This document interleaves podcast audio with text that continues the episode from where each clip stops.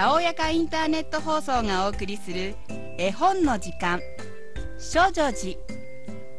少少少女寺のたぬきさん。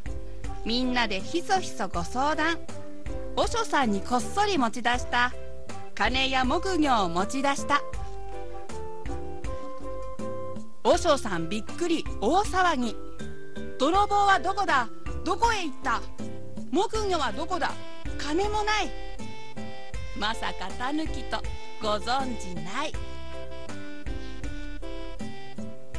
裏のお山で小僧さんお掃除しているとどこからかはてなはてなどこからか鐘や木魚の音がする。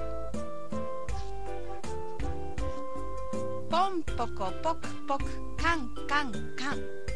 これは愉快だ面白い。和尚さんも小僧も浮かれ出す。